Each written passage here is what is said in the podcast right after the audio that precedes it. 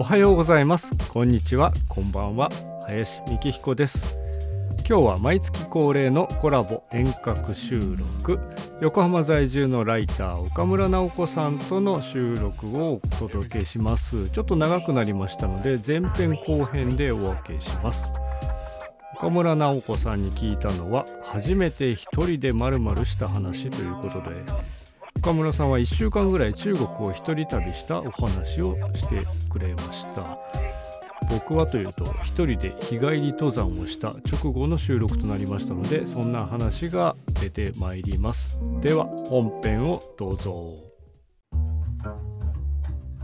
僕の方のテーマで初めて一人で何かをした話っていう、はい、まあお仕事とかよりもプライベートな話かなって思うんですけれど、はい。まあ僕で言うと最近一人で登山行ってみたとか、そういえば年末に馴染みの店ではあるんですけど、居酒屋さんに一人で行ってみたとか、あって。えー、あ、一人で行ったことがあんまりなかったんですか？まあ誰かと行くものではあったので。はい。っていうのがあったりして、あ一人ってこういう感じかという気づきはあったんですけれど岡村さんにとって何か一人でこれやったよとか言ったよとかありますかというお話そうですね。で一番最初に一人でやったっていうのがやっぱり留学しに行った時にその留学の中で大旅行を自分で企画してで1週間ぐらいかけてったっていう一人で知らない場所に飛行機と電車を乗り継いで行ったっていうのが一人でやりやりきった感がすごい人生の中で 多分一番留学そのものよりもそこの旅行に行ったっていうことの方がすごい印象には残っていますね。だからまあ一番最初その話だったんですけどそれでも大丈夫ですか、はい、あ全然全然いいんですけれど。はい。一週え一週間でした1週間ぐらい。でもともと天津に留学していて、はい、北京の横っちょぐらいのところなんですけど、うん、そこから中国の端っこを見たいと思って北の方にこう東北の北の方に上がっていくと、まあ、長春とかハルピンとかそういうとを経由してもっともっと上に上がると満州里っていうところがあってロシアと中国の国境の街みたいな、うん、じゃあどうせ行くなら端っこ行こうと思って、うん、そこだと思って。で最初は飛行機で乗り継いでハロピンとか長州とか経由して行ってで行き着いた先は本当にロシア語と中国語ばっかりでまさかそこに日本人が来るって思われない。だからなんかこう私が怪しい中国語を話していてもこれは南方の人だからこんな変な訛り方するんだろうみたいな、うんうん、なんかこう語尾を伸ばしがちになっちゃう癖が話す時は多分中国語であるんですけど多分日本人全般そうなるのかもわかんないんですけどそれを聞いた時にホテルの人とかがなんかこう宿帳をつける時に国内の人用の宿帳を一回つけた後に私がこうやってパスポートとして日本人ですってやったら「おう」って言って こう日本人用のっていうか外国人用の帳簿を取り出してくれた時は、はい、よっしゃって思いましたけど でもなんでしょう。その時ってホテルとか全然予約もしないで飛び込みなんですよ。はい、部屋空いてますかって言って。でも部屋空いてますかって言われた答えが自分が聞き取れないからあるって言われてんのに行こうとしてあるってあるってって言われて ああるんですねって言って戻ったりするようなのも含めて冒険な感じで。うんあとは帰りの切符を取ろうっていうのも帰りは電車で24時間ぐらい寝台列車みたいなので行こうと思うんですけれどもそこの緑の窓口みたいなところが1個しかないところに20人ぐらいが並ばずにうわーって行くんですよ。だから列になるっていう感覚があんまりないので早く前に行って声で大きく出したものから切符ゲットみたいなところだからもう書き分け書き分け言ってこれくださいって言って発音通じなかったら嫌だから一応行き先とか時間とかこれって言ってそれで買ってそれで帰ってきたりっていうのもあってだからもうなんでしょう日本だったら滞りなくできることが全部滞るみたいな。確かに。あとはその満州里に行った時もタクシーを1台チャーターしてその先にあるなんか湖みたいなところはなんか地球の歩き方とか見たらここ行っとくといいですよみたいに書いてあったからその辺のお兄さんとちょっと交渉してでそのお兄さんとなぜか私がご馳走しながらお昼を一緒に食べることになりお兄さんはビールガバガバ飲んでその後その人の車で湖に行ってでもなんかこう写真撮ってあげるよとか言ってくれがありがとうございますとか言って。で帰りまた帰ってきたら何でしょう。その降りる時に値上げ交渉されていくら払えみたいなこと言われて。払わんわと思ってお昼もご馳走したしお土産もあなた持って帰るんだから それ以上は払わないわって言ったら怒って帰りましたけど一応あんまり払わずに済んで。だからそういうのも含めて今はそこに行けって言われたら無理だけど多分留学中で何がしかこう意識っていうか気持ちが上がってる時に、さらに困難なところに行けたからやれたことなのかなって今この日本の社会に馴染んだ感覚でもう一回そこに飛行機でそこで飛んでやれって言われたらちょっとひるんじゃうかもしれないんですけどうん。やってみただけの価値はあったっていうかああこういう風にして やっていかなきゃいけないんだなと思ったり。体力というか精神力が。負けたら死ぬと。思って自分で泊まる場所もレストランも自分で開拓しないと寝る場所も食べるところもないからまあ見繕ってどうなるか分かんないけどもう外国人だしいいやと思って行って。でもなんか行きの電車ボックス席みたいなところだと、まあ、外国人だって分かるから結構中国の人が話しかけてくれて南方すぎると誰か北方の人に通訳してもらってこの人今何て言ってるんですか？っていうのを教えてもらいながらたどたどしい交流をするんですけどでも東北の方でももうなんでしょうサラリーマンとかだったらいや日本人の人と一緒に仕事してるしまあいろいろ歴史あったけどまあそんなに悪い人ばっかりじゃないよみたいなことを言ってくれる人もいればうん。でも同じ人がなんかその東北の何にもない広い土地を電車でガーって23時間走ってる時に日本人はこの土地欲しいんだよねって言われていや別に今自分たちの土地でいっぱいいっぱいだしそう思ってる人はそんなに日本にいないと思いますよみたいなことを一生懸命たどたどしいことで言うんですけどはい。その人はもういやいやいやもう知ってるからって日本人こういうところ欲しいんだよねってなんかだから占領もするしその気持ちはなんかわかるよじゃないけどなんか違う方向で納得をされていていや日本人そんなに人んちの土地欲しいって思う人いないんですよっていうのをもうここは草の根で言うしかないと思って。いつの話をしてんのかっていう、ね、そう。でも学校でそう習うじゃないけれど確かにね。テレビで言ってたっていうのはかなり強力な情報源みたいでだからこうこのまんまいったらこういう人たちが何十万人もいたらそりゃあああいう意見になってくよねっていうのはなんか分かったっていうか個人個人は別にあなたに恨みはないしっていうのはあるんですけど、うん、そういうところはあなんか違うんだなっていうか私たちがどう思ってるかその人たちも知らないし私たちもその人たちが地元でどんな風に教えられてるのかって実際話してみないと全然わかんないなっていうのはすごい思いましたしあとあの731の舞台のところとかも一応タクシーチャーターとかして行ってみてで中国人ガイドさんが中国人旅行者にこう中国語でなんかガイドしてるんですけど多分私ここで日本語であんまり声出さない方が いいんだろうなと思いながらこう静かにこう見て「あそうですか」っつって戻ってきたりとか。したのが大冒険ですかね。うん。それはもう一人で行って帰ってきて。一人で行ったからまあその肌感覚というかうーんだからこそ分かるものっていう感じはありますね。それが23人のグループで行動してたりするとまた違うでしょうし。多分23人で行ったらできる人に任せちゃうんですよ。実際2人で行ったりとか旅行もその留学中に行ったりしたんですけども片方の人がペラペラだったりすると任したと思って、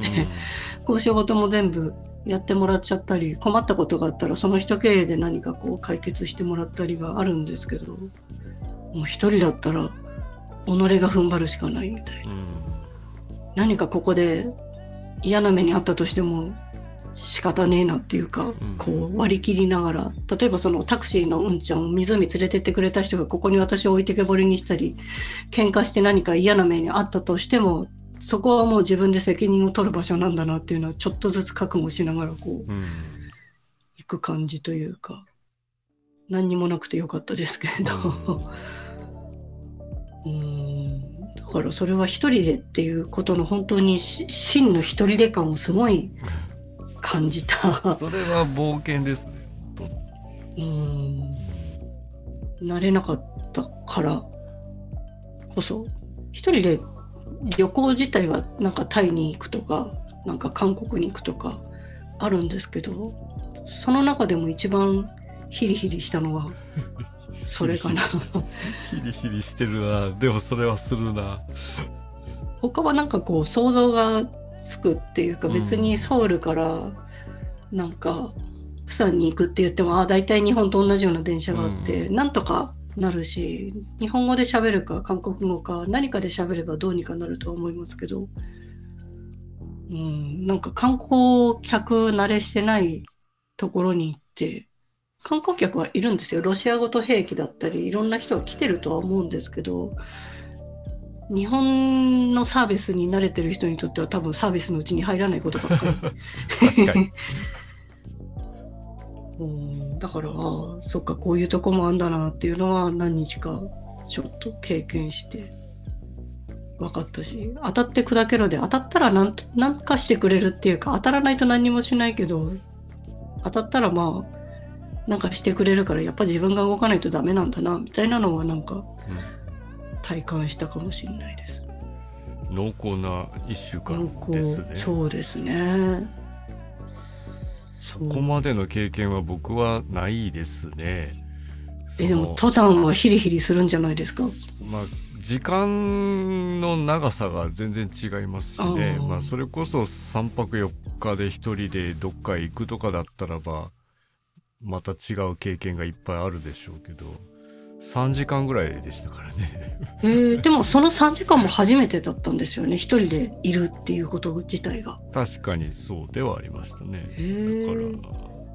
まあ、情報のなんだろう捉え方とかは複数人で行動してるのとはまた違うなとは思って、ううん。んでも3時間でも一人で初めての一人ってやっぱり不安じゃないですか。まあ不安ゼロではなかったですね。やっぱりここで足くじいたらどうするかなとかいうのもあるんでそっちの方。そんなに人が行き交う場所でもないんですよね。そうなんですよ。あんもうねほぼ最後の最後に逆方向から登ってくる人が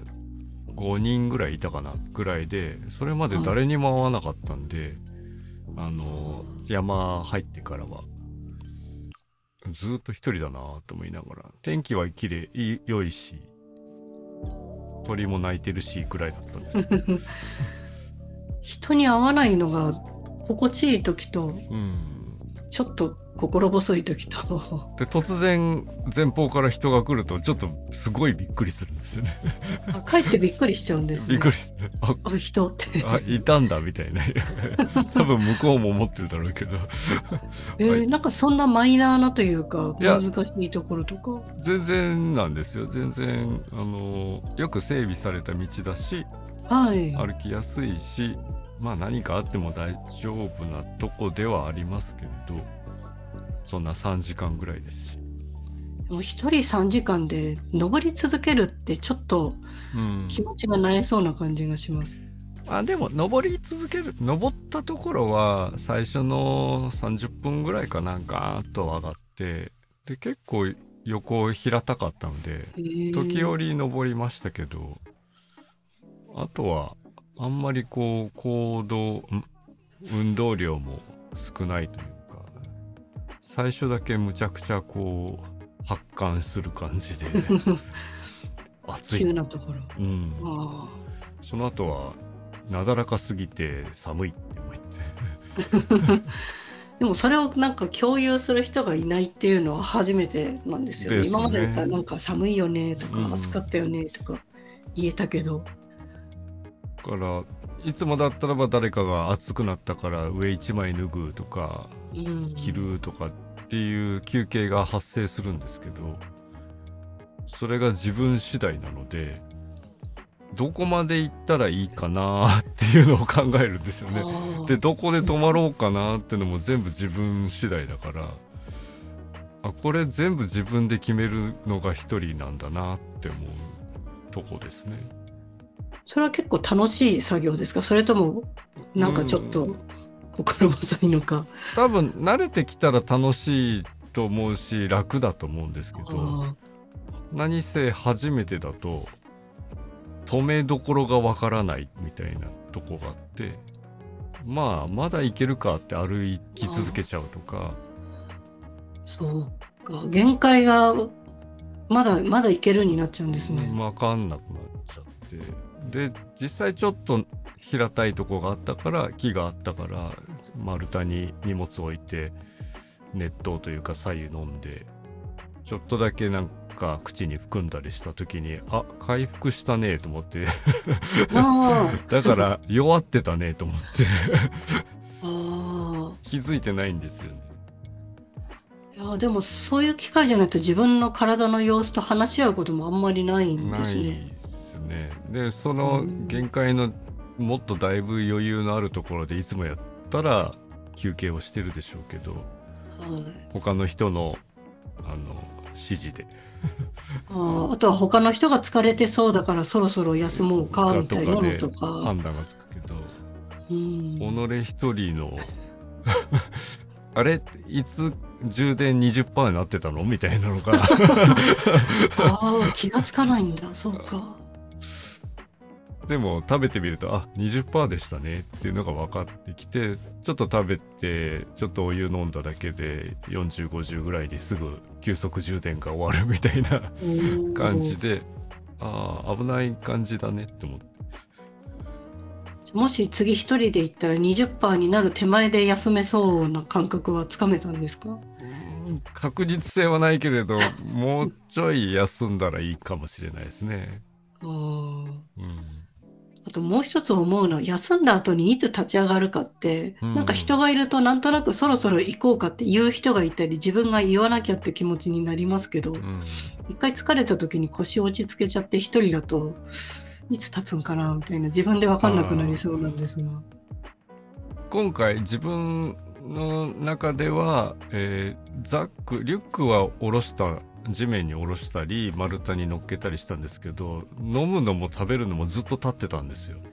えー。だから腰掛けなかったんですよ。それはもう最初から休む時は座らないみたいなことを決めてたんですか？いやなんか加減がわからなかったから 本当に。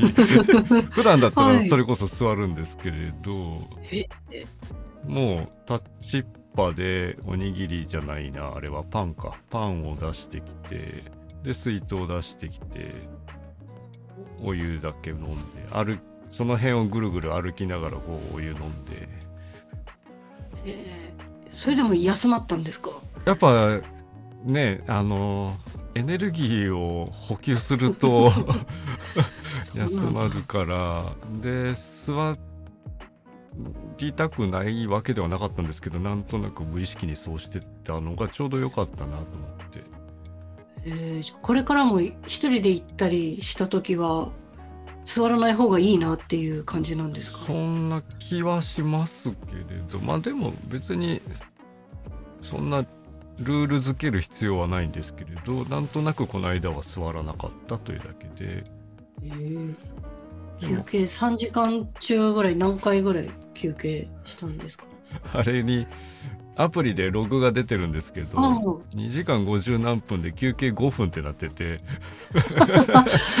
えーそれだけ？さっきのそのじゃあおにぎり食べて水飲んでみたいのも立ってたけど2回ぐらいは休憩したんですけど5分じゃないでしょうと思ったんですけどでも10分ぐらいだろうなとは思います。へーすごいストイックなうん登山ですね。だからなんかアプリでこう平均値このルートをこうやって歩いたら何分かかるよっていうのを1.0倍っていうか1っていう基準があってはい。皆さんといつも行くと1.5とか1.6ぐらいになるんですね。それより遅いってことなんですけど、はい今回0.6で終わってたので早っ。あ早サクサクサク。早すぎるなってのとこれはちょっとオーバーペースだなってのが分かりましたね。そっか、ペース配分も早ければいいわけでもないんですね。まあそれで終わればいいしそれでね離脱すればいいのでちょうど良かったんですけど、うん。うん、まあそういうのも含めてあこういう風に歩いてこういうことしたら0.6なんだっていうのが分かったのでまあそこまで頑張る必要ないねっていう。もうちょっとゆっくりでもよかったねみたいな。へえ。普段も結構。はい。普段まあでも普段は複数人行動なのでなんか一番後ろからついていってゆっくり、ゆっくりついていく感じでだから普段の今回みたいなペースで行くとだいぶ先を行ってしまうので。ああ。なんか遅い人と歩くっていうのは早く歩ける人にとってストレスになったりはないんですか？うーん。なんでしょうね。その過程が工程がどういうものかにもよると思うんですけれど別にマラソンんタイムを競ってるわけではないからまあ全然よくってゆっくり歩くことははい。目に入ってくる景色もね遅い方がいっぱい入ってきますしね、うん、はい。そうか。じゃあ3時間とはお話しされてるけど、本当は4時間ぐらいかけて登ってもいいくらいの場所だった？の距離的にはそうかもしれないですね 8. 点何キロって出てたんで、はい。いや、上り坂で。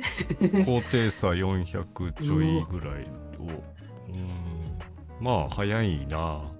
さすがに翌日 なんかお尻のあたり痛かったんで じゃあ使ってたんですね。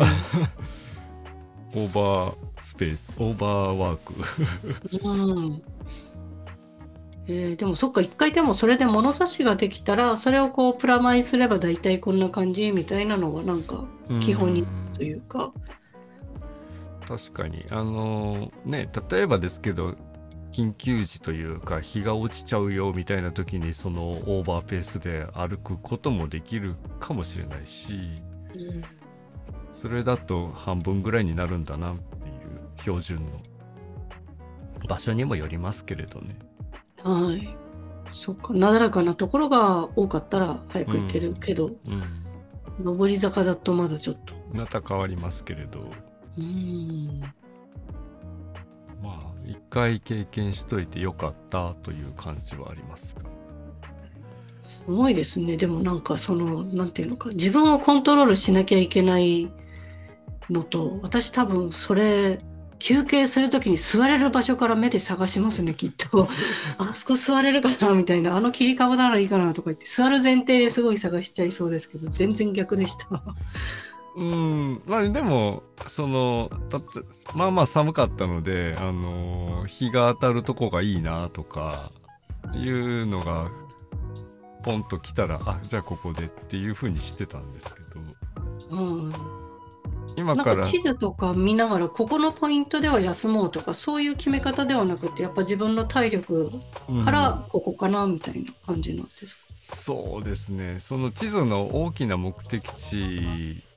ではあまりこう長いするような感じの場所がちょうどなかったんで。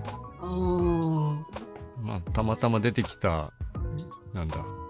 木漏れ日のあるとことかそういうような平たいところでちょびっとだけ休んで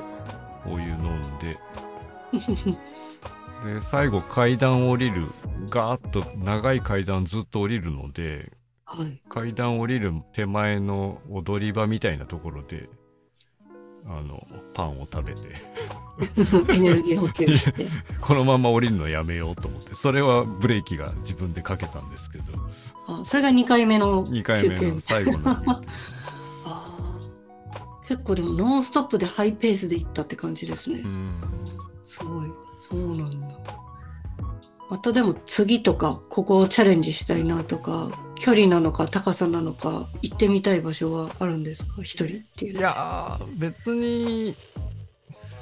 なうんまああのい今回行ったところも初めて行きましたけどコースとしてははい。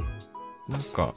箕面っていう大阪の北の方の山なんですけれど、まあはいアクセスもしやすいし駅からもパッと入れるしへえ。なんか入り口までの勝手が分かってるから余裕があるので行ったぐらいなので。ちょっとね本当に初めての場所にいきなり一人で行くのは まだいいかなとかよほどの目的がなければ。どっちが楽みたいな？人がいる楽さと一人の楽さだったらどんな風に違う感じなんですか？どうですかね。楽で言ったら楽。楽？楽って難しいですね。楽で言ったら。気が紛れるなとかうん。人がいてくれた方がいいななのかやっぱ一人で自分のペースでサクサク登った方が気持ちいいなと思うのか。思ったのはそのみんな